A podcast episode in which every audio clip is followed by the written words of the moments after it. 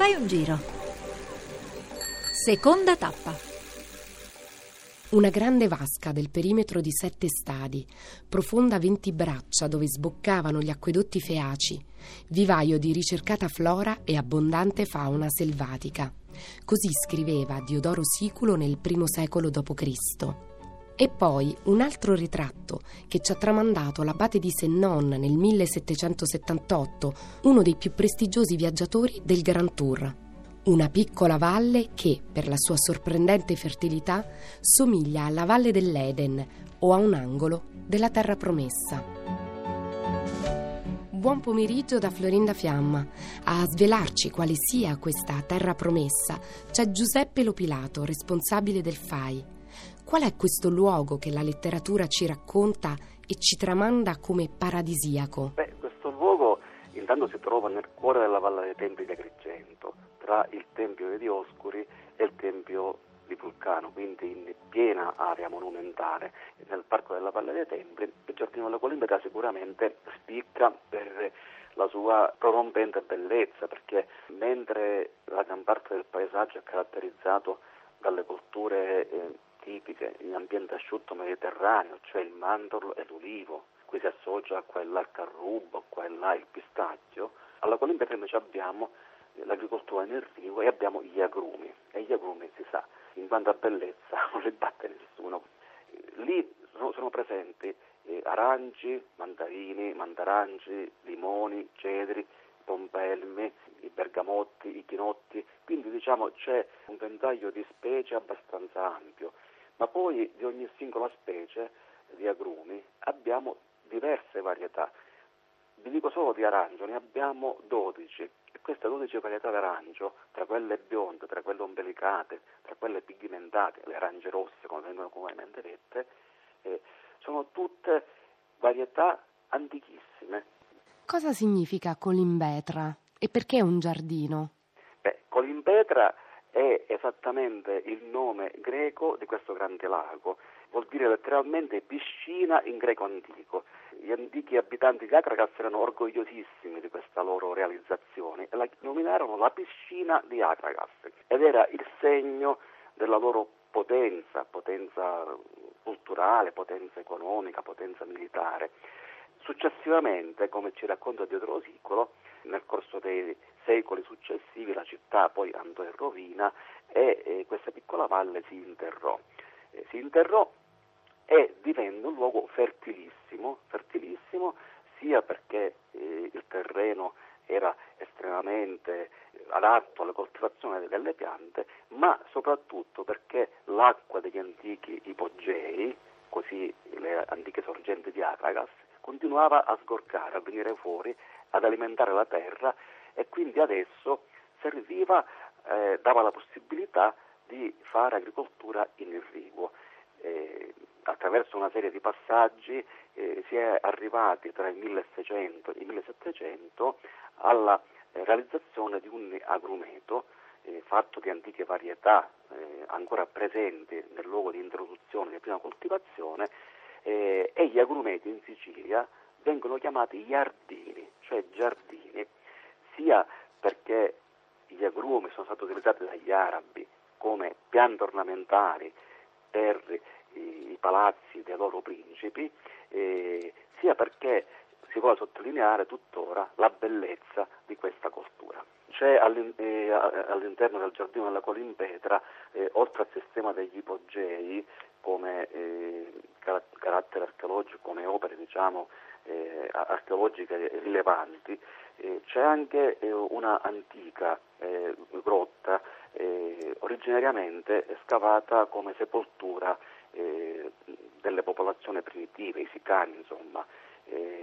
poi successivamente in periodo, in periodo paleocristiano gli archeologi hanno accertato che questa grotta è stata trasformata in santuario rupestre, cioè un luogo di culto sostanzialmente segreto, insomma, no? un po' come la storia delle catacombe romane.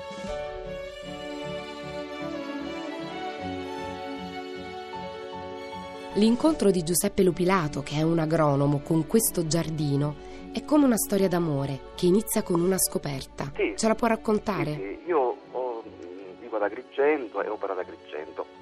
Ho scoperto, grazie a uno degli ultimi contadini che sono occupati della coltivazione di questo antico agrumeto, questa valle nascosta che sinceramente era ignota anche a me e mi ha stupito tantissimo oh, trovarla, insomma e ho visto questa grande bellezza e tutta questa storia che eh, si leggeva chiaramente no, nel, in questo paesaggio.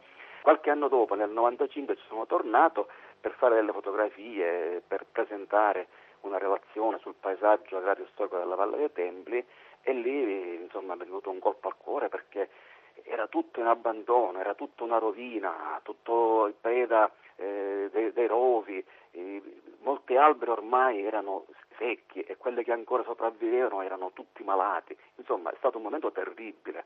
Pensavo di ritrovare quella bellezza che avevo scoperto così casualmente grazie al signore Antonino, l'ultimo contadino che se ne è occupato. Poi ho scoperto che lui andato in pensione e quindi, venendo a mancare le cure dell'uomo, quel posto lì insomma, è andato in, in rovina.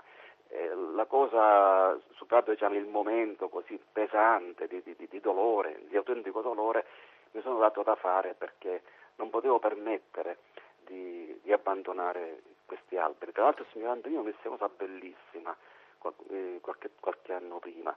Mi disse che lui si occupava di quegli alberi pur non guadagnandoci più niente, perché erano frutti antichi con i semi, la gente non comprava più, perché se ne occupava da una vita, da oltre 40 anni, e non gli sembrava giusto abbandonarli. Poi purtroppo l'età lo ha costretto.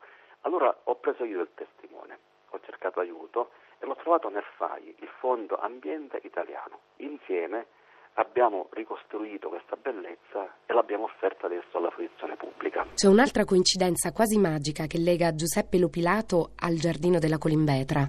Il ruolo importante che ha avuto suo padre. Sì, parlando con mio papà mi resi conto che lui aveva una conoscenza dettagliata proprio delle, di quel luogo e, e, mi stupì perché lui con me non c'era mai stato. Quindi dico, ma come fai?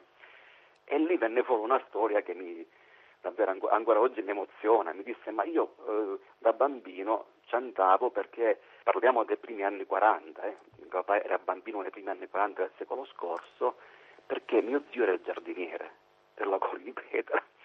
E quindi insomma è stato davvero emozionante scoprire che c'era un legame familiare che io sconoscevo con questo luogo, insomma ero un po' ritornato, diciamo, ecco, in un luogo della, della mia famiglia e poi mio padre l'ho portato lì, ci ha aiutato moltissimo, mi ha messo in contatto con altri vecchi contadini che io non conoscevo ovviamente e che anche loro interrogandoli ci hanno dato notizie preziose su come era il giardino e quindi ci hanno dato la possibilità di ricostruirlo esattamente fedelmente come era prima. Come si può recuperare e valorizzare un giardino storico?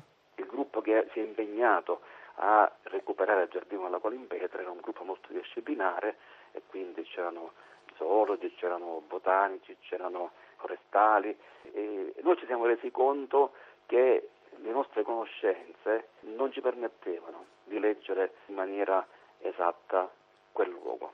Man mano che ritrovavamo eh, ciò che rimaneva eh, di quell'antico agrumeto, eh, tolto, tolti tutti i rovi, tolte tutte le immondizie, tolti tutti gli alberi secchi, ecco noi non riuscivamo esattamente a, a inquadrarlo. E lì eh, abbiamo detto dobbiamo assolutamente andare a cercare i vecchi agricoltori, perché solo loro ci possono spiegare com'era questo giardino e ci possono aiutare a ricostruirlo. Ed è grazie alla loro memoria. Io vi dico solo una cosa, il sistema di irrigazione lo abbiamo tutto riscoperto, che è un sistema di irrigazione per scorrimento, eh, del tipo eh, quello che hanno introdotto gli arabi durante la loro dominazione in Sicilia. Eh, bene, sono stati loro a farci trovare le gebbie, le saie tutti questi elementi del sistema di irrigazione tradizionale che noi abbiamo recuperato, restaurato e rimesso in funzione. Ma anche alcuni alberi eh, erano completamente scomparsi e tanti ce ne hanno parlati, vi faccio un solo esempio. Eh, tutti gli intervistati parlavano di un nespolo particolarmente gustoso e particolarmente imponente e tutti ci dicevano qual era il posto, sempre lo stesso. Bene, noi abbiamo individuato la varietà ovviamente, era il nespolone vaniglia di Trabbia ne abbiamo preso uno, l'abbiamo ripiantato e già a 15 anni di distanza si è fatto un bell'albero anche questo. Eh, ecco, eh, abbiamo ricostruito la memoria eh, dei nostri padri, dei nostri nonni e l'abbiamo fatto rivivere. E la riprova è stata alla fine avere ritrovato eh, un disegno del 1880 fatto da un viaggiatore tedesco che riprendeva la veduta più bella, più suggestiva, quella del giardino di questa piccola valle dominata dalla sagoma in alto del Tempio di Dioscuri. Ebbene, l'immagine attuale, contemporanea, quella che toccavamo con i nostri occhi e l'immagine disegnata nel 1880 erano esattamente la stessa cosa e sono tuttora la stessa cosa, quindi un recupero davvero riuscito. Grazie Peppe Lo Pilato. Ma grazie a voi, è stato un piacere parlare con voi e fare conoscere la mia esperienza a tutti i vostri ascoltatori. Fai un giro con Florinda Fiamma, regia di Elisabetta Parisi. Tutte le puntate in podcast su faiungiro.rai.it.